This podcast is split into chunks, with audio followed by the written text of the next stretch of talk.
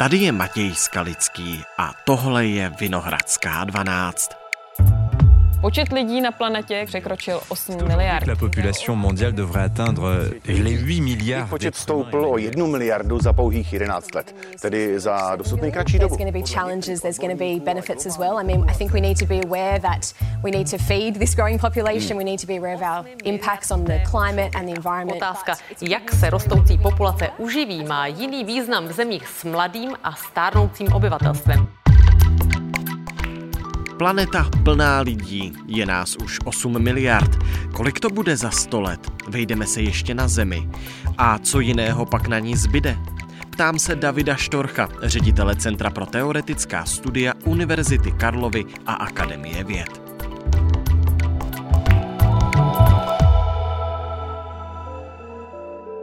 Dnes je středa, 16. listopadu.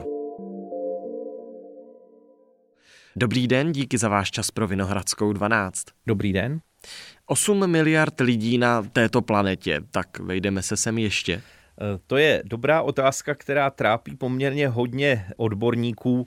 To, jestli se vejdeme na planetu, je dané především tím, do jaké míry dokážeme hospodařit ze zdroji. Občas si někdo myslí, že lze nějak exaktně předem stanovit, jaká je vlastně kapacita země pro lidskou populaci, ale ten problém takové té nosné kapacity je složitější. Z teorie ekologické víme, že v podstatě ta nosná kapacita se odvíjí právě od toho, co se děje ze zdroji, jak jsou využívány eventuálně v případě lidské populace, je to ještě složitější, jak jsou produkovány. To znamená, zatím jsme se evidentně vešli, dokonce míra hladovění spíš klesá, to znamená, ta hrozba, že se nevejdeme kvůli nedostatku zdrojů, byla vlastně dřív větší než teď. Nicméně to, že země má nějaké limity, je celkem zjevné a spíš otázka nezní, jestli se vejdeme, ale za jakou cenu, co budeme muset obětovat, abychom se vešli. A hrozí přelidnění nebo nedostatek zdrojů jen v některých oblastech planety? Určitě hrozí. Koneckonců v některých oblastech už je nedostatek zdrojů. V těch jaksi méně úrodných, neproduktivních, taky spousta oblastí čelí třeba nedostatku vody, to znamená, lokální nedostatek zdrojů je docela běžná věc a on vlastně hrozí i nedostatek globální zdrojů. Každý rok k břehům Jordánu zamíří asi 500 000 turistů. Hrozí ale, že v budoucnu už žádnou vodu nenajdou. Ta ubývá kvůli klimatickým změnám i zavlažovacím zemědělským systémům. Rekordní nedostatek srážek zaznamenala Itálie. Obavy vyvolala hlavně kriticky nízká hladina vody v Pádu, na které jsou závislí tamní farmáři. Sucho bylo příčinou ničivých požárů v Austrálii v letech 2019 a 2020. Nedostatek vody sužoval také indonéské zemědělce na ostrově Bali a v nejchudších státech Afriky vyhání lidi z jejich domovů. Citujeme úryvky z Horizontu ČT24. Teď hrozí, že kvůli nedostatku vody bude muset své domovy opustit do roku 2050 na 216 milionů lidí. Změny. Bratr tohoto muže v jižním Iráku naopak odejít nechtěl. Pokaždé se přesunul na nové místo, kopal den nebo dva a potom mu studna stejně vyschla. Se snažil zavlažovat až do chvíle, kdy zjistil, že je to beznadějné. Potom spáchal sebevraždu.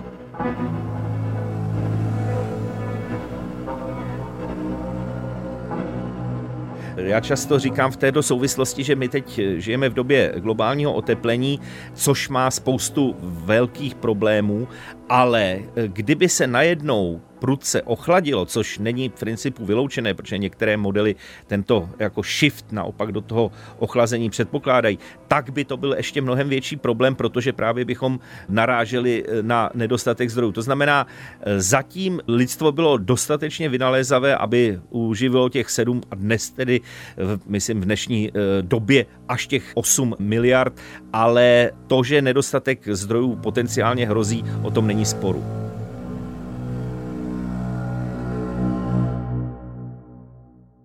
Co bude muset lidstvo obětovat, aby uživilo třeba další miliardu? Ono už lecos obětovalo, konkrétně velká území přírody, divočiny.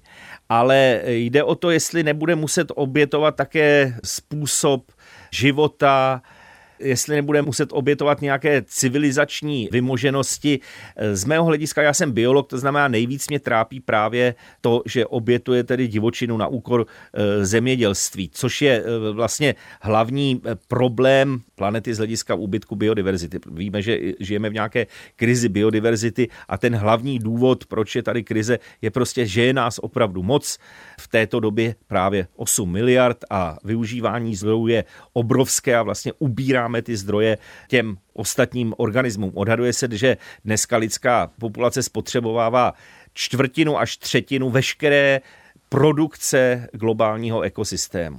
Tak jak jsem ale poslouchal vaše rozhovory z minulosti, tak se asi v tuto chvíli kvůli lidem nedá ještě mluvit o nějakém masovém vymírání živočišných druhů. Ne, ale to plyne z definice masových vymírání. Při těch velkých masových vymíráních, které se objevily jednou za několik desítek milionů let, vymřely desítky procent druhů.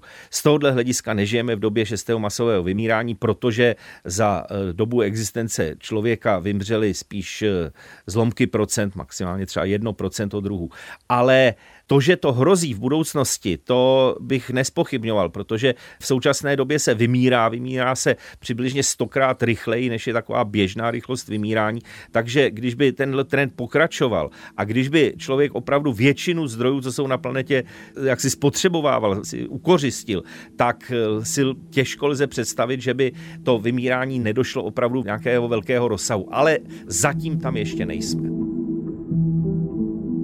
UN Chief Antonio Guterres has warned leaders that the answer is in our hands. And the clock is ticking. We are in the fight of our lives and we are losing. Greenhouse gas emissions keep growing. Global temperatures keep rising. V Egyptě tento týden končí klimatická konference, velká, celosvětová. Zabývala se právě i otázkami počtu lidí na planetě a možnými dopady na klima. Samozřejmě to, že je nás hodně, že vlastně ta země opravdu je přiledněná, je ten primární důvod nebo primární problém, který vede ke všem environmentálním problémům. To znamená, ultimátně je to vlastně ta hlavní příčina. Samozřejmě ty emise, ať už je to CO2 nebo metan, ty tady nejsou pro nic za nic. Je nás zkrátka hodně a spotřebováváme zdroje a naše civilizace je založena na spotřebě fosilních zdrojů a to nejen pro energetické účely, ale třeba pro výrobu betonu, oceli, umělých hnojiv, plastů. Prostě tyhle všechny věci potřebujeme. Potraviny, takže potřebujeme hnojiva, potřebujeme plasty pro běžný život, potřebujeme ocel a beton prostě pro výrobu strojů, pro stavebnictví. To znamená, to, že je nás moc, je primárním důvodem klimatických změn, ale přitom se o tom prakticky vůbec nemluví.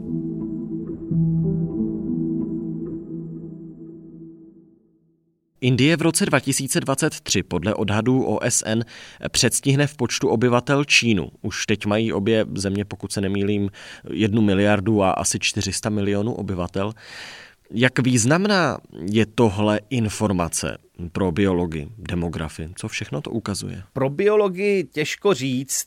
Indie je vlastně hrozně zvláštní tím, a to se váže k tomu problému toho vymírání, o kterém jsme mluvili, že je opravdu strašně přelidněná. Ale přitom tam pořád ještě zůstávají zbytky přírody a vlastně spousta třeba velkých zvířat tam přežívá. To znamená, Indie je vlastně hrozně zajímavá země z tohohle hlediska biologického. Indie se už příští rok stane nejlidnatější zemí světa. Indická metropole Nové Dilí vznikla teprve před 100 lety a už je v ní příliš těsno. Obyvatelé se tlačí nejen ve vlacích a na silnicích. Například v tomto slamu si musí pospíšit i s osobní hygienou. Nemáme tu kanály, jen veřejné záchody, 10 pro muže a 10 pro ženy. Žije tu nejméně 5 000 lidí, takže fronty jsou opravdu dlouhé. Indové, kteří se v podobných slamech usazují, často přijíždějí za prací. Millions arrive in New Delhi and Mumbai every year, many of whom are migrants seeking better opportunities.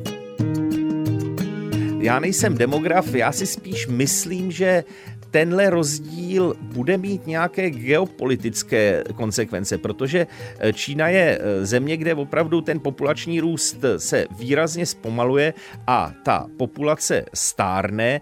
To ono se to děje ve všech zemích, mluvíme o takzvaném demografickém přechodu, ale v té Číně je to velmi nápadné a povede to k nějakým určitě i sociálním změnám, zatímco ta Indie je prostě jiná. Ale ona je jiná v mnoha dalších ohledech, není tak expanzivní, je tam ta demokratická tradice vlastně vnesená Brity a tak. To znamená, myslím si, že to bude i zajímavé z takového geopolitického hlediska, protože ty země jsou opravdu jiné a zároveň jsou to jasní konkurenti, protože jsou to prostě velké asijské mocnosti. Víc než polovina očekávaného nárůstu populace do roku 2050, protože, a to jsme tady ještě nezmínili, vlastně počet lidí na planetě bude dál narůstat podle těch predikcí. OSN očekává, že počet lidí dál poroste. Kolem roku 2050 má žít na Zemi skoro 10 miliard lidí. Víc než polovinu přírůstku přitom obstará 8 států považovaných za rozvojové. Mezi nimi například Kongo, Egypt, Etiopie, právě také Indie. Proč zrovna tyto státy, co mají společného? To je velmi zajímavá otázka a upřímně řečeno nevím, ale oni taky nemusí mít společného vůbec nic. Ale když se nad tím zamyslíme, tak nějaké společné rysy bychom tam našli. A to především, že jsou to tropické nebo subtropické země vesměs v nějaké úrodné produktivní oblasti. Trošku výjimkou je ten Egypt, ale tam je úrodné to údolí Nilu, takže to vlastně taky platí. A zároveň to jsou země, které nejsou rozvinuté, to znamená, ještě tam nedošlo k tomu demografickému přechodu a k té stabilizaci populace, ale zároveň nejsou úplně nejchudší, protože ty zase nemají úplně zdroje na to, aby se tam tolik lidí uživilo. To znamená tropické, subtropické země, které jsou spíš na té chudší části spektra, ale ne té úplně nejchudší. A to myslím, že opravdu je symptomatické, že tohleto ty země sdílejí.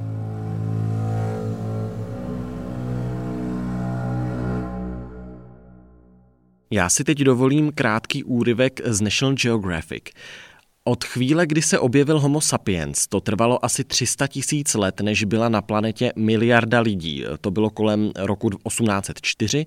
Tehdy byl objeven morfín, Haiti vyhlásilo nezávislost na Francii a Beethoven poprvé zahrál svou 3. symfonii ve Vídni.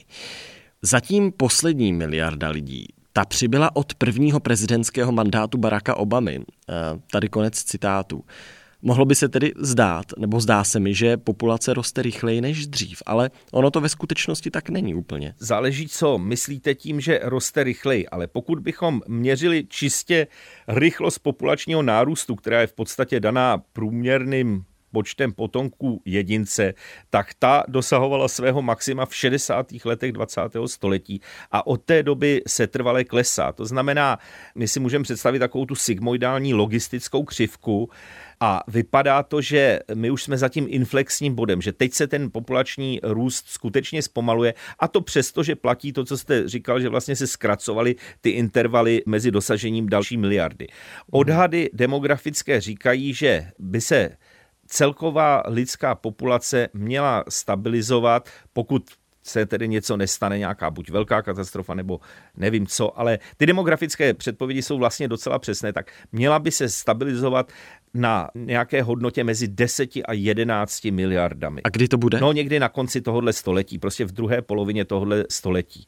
Jo? A je to opravdu tím, že ten růst se zpomaluje v souvislosti s takzvaným demografickým přechodem, což je ovšem samo o sobě věc taková zapeklitá, protože my víme, že jak společnosti lidské bohatnou, tak zároveň se zpomaluje jejich populační růst. Existuje na to dokonce taková zvláštní škálovací zákonitost, že když si to proti sobě vyneseme, tak tam prostě vidíme takovou prostě zákonitost zajímavou. Nikdo vlastně pořádně neví, proč to je. Jsou na to různé teorie toho, čemu se říká právě demografický přechod, to znamená, když je prostě společnost dostatečně bohatá, tak už se lidi tolik nemlží. Dává se to do souvislosti s takovými těmi slavnými RK strategiemi, že ve stabilním prostředí už není potřeba tolik investovat do kvantity potomstva, ale spíš do kvality. Ale je to pořád poměrně dost nejasná záležitost.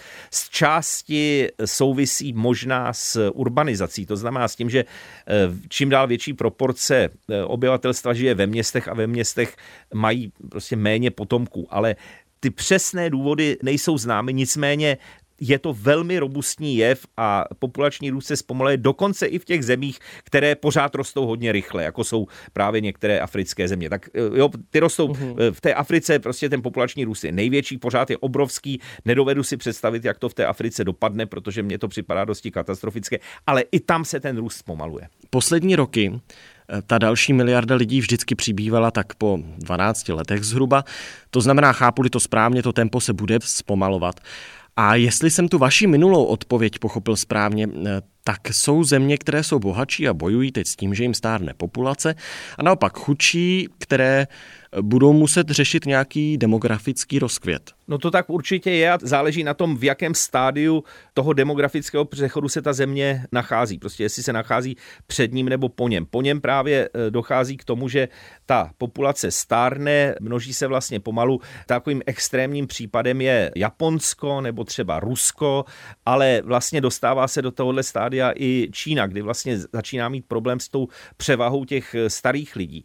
A naopak ty rychle rostoucí populace, kde teprv najíždějí na ten demografický přechod typu Nigérie nebo nějakých jiných afrických zemí, tak tam bude ten opačný problém, že tam bude hrozně mladých lidí a teď co s nimi a jak je vlastně uživit a jestli dostanou ta zaměstnání a tak. Zatímco u těch předchozích zemí problém je spíš, co s těmi důchodci a jak tam místa nebo ty pozice naplnit, když nebudou ti mladí lidé. To, že je na světě víc lidí, znamená, že méně umíráme, je nižší konecká úmrtnost, léčíme choroby, které jsme dříve neuměli léčit. Máme teď socioložka Lucie Vidovičová z Masarykovy univerzity. Zároveň to samozřejmě může představovat určitá environmentální rizika a právě úvahy, jakým způsobem vlastně můžeme planetu uživit a jak zde můžeme přežít všichni. Population, we need to be aware of our impacts on the climate and the environment, but it's a good news story, we're living longer as well and we can see that growth's really ticked up.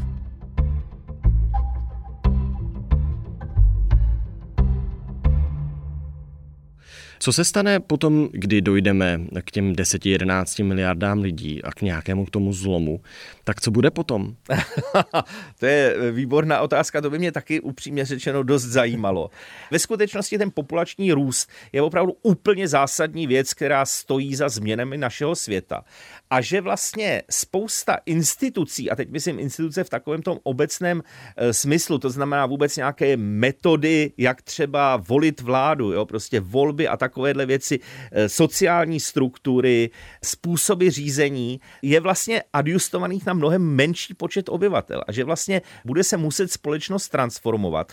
Vzhledem k tomu, že prostě větší množství obyvatel se manažuje nějakým jiným způsobem a že třeba tradiční demokratické instituce nebudou dostatečné. Tím nechci předjímat nějaký konec demokracie, ale prostě bude to nějak jinak, protože si myslím, že 10 miliard lidí už prostě bude na té zemi fungovat úplně v jiném režimu, než fungovala ta civilizace v 20. století. No já se ptám i z toho důvodu, že angličtina na to má takové hrozně hezké slovo o backfire, tak jestli, že je nás teď prostě hodně a ta planeta na to nějakým způsobem doplácí, třeba právě to vymírání druhů a tak dále, tak jestli nám to nemůže nějakým způsobem vrátit. No, to je taková věc, kterou já nemám úplně v největší oblibě, jo, mně se úplně nelíbí představa, že je lidstvo jako systém a proti němu je planeta jako systém a ty systémy si něco přepinkávají, nějak se přetlačují, bojují. Jo. My tady jsme prostě na planetě, my jsme součástí jednoho celku a nemám pocit, jo, takové to, že to se jako velmi často říká, jo, teď prostě ničíme tu planetu a ona nám to vrátí, ale my jsme taky ta planeta, my jsme prostě součást těch planetárních dějů a tohle je právě hlavní uvědomění si antropocénu, což je ten věk, v kterém žijem, který se vyznačuje tím, že člověk má obrovský vliv na planetární úrovni, srovnatelný s jinými geologickými ději, ale zároveň to neřídí, nemá to v rukou, prostě jenom to ovlivňuje. To znamená, z toho hlediska ta představa, jako že my něco někomu ubližujeme a on nám to vrátí, mě vlastně úplně nekonvenuje. Takže rodinám, které se rozhodnou třeba dobrovolně nemít děti, aby nezatěžovali planetu, tak těm rozumíte nebo ne? Rozumím a nerozumím. S tou planetou se něco opravdu děje, ten vliv lidstva je velký a z velké části skutečně destruktivní a ať chceme nebo nechceme, bohužel moje generace může jako začít něco řešit, ale už to nevyřeší, takže prostě musíme doufat, že to vyřeší ty naše děti. Tak z toho hlediska si myslím, že nemít děti jako vlastně není úplně racionální, protože prostě ten problém, který jsme si zavařili tím naším populačním růstem, aniž za to mohl někdo konkrétně nějakým rozhodnutím, prostě ten člověk je natolik efektivní biologický druh, že prostě dokázal takhle růst, protože si dokázal vytvářet ty zdroje. No tak ten problém prostě se bude muset řešit a jako nakonec ho budou muset řešit naše děti. To znamená, nemít děti je taková trošku jako příliš defenzivní strategie, bych řekl. Moc krát díky, že jsme to mohli společně probrat. Já taky děkuju.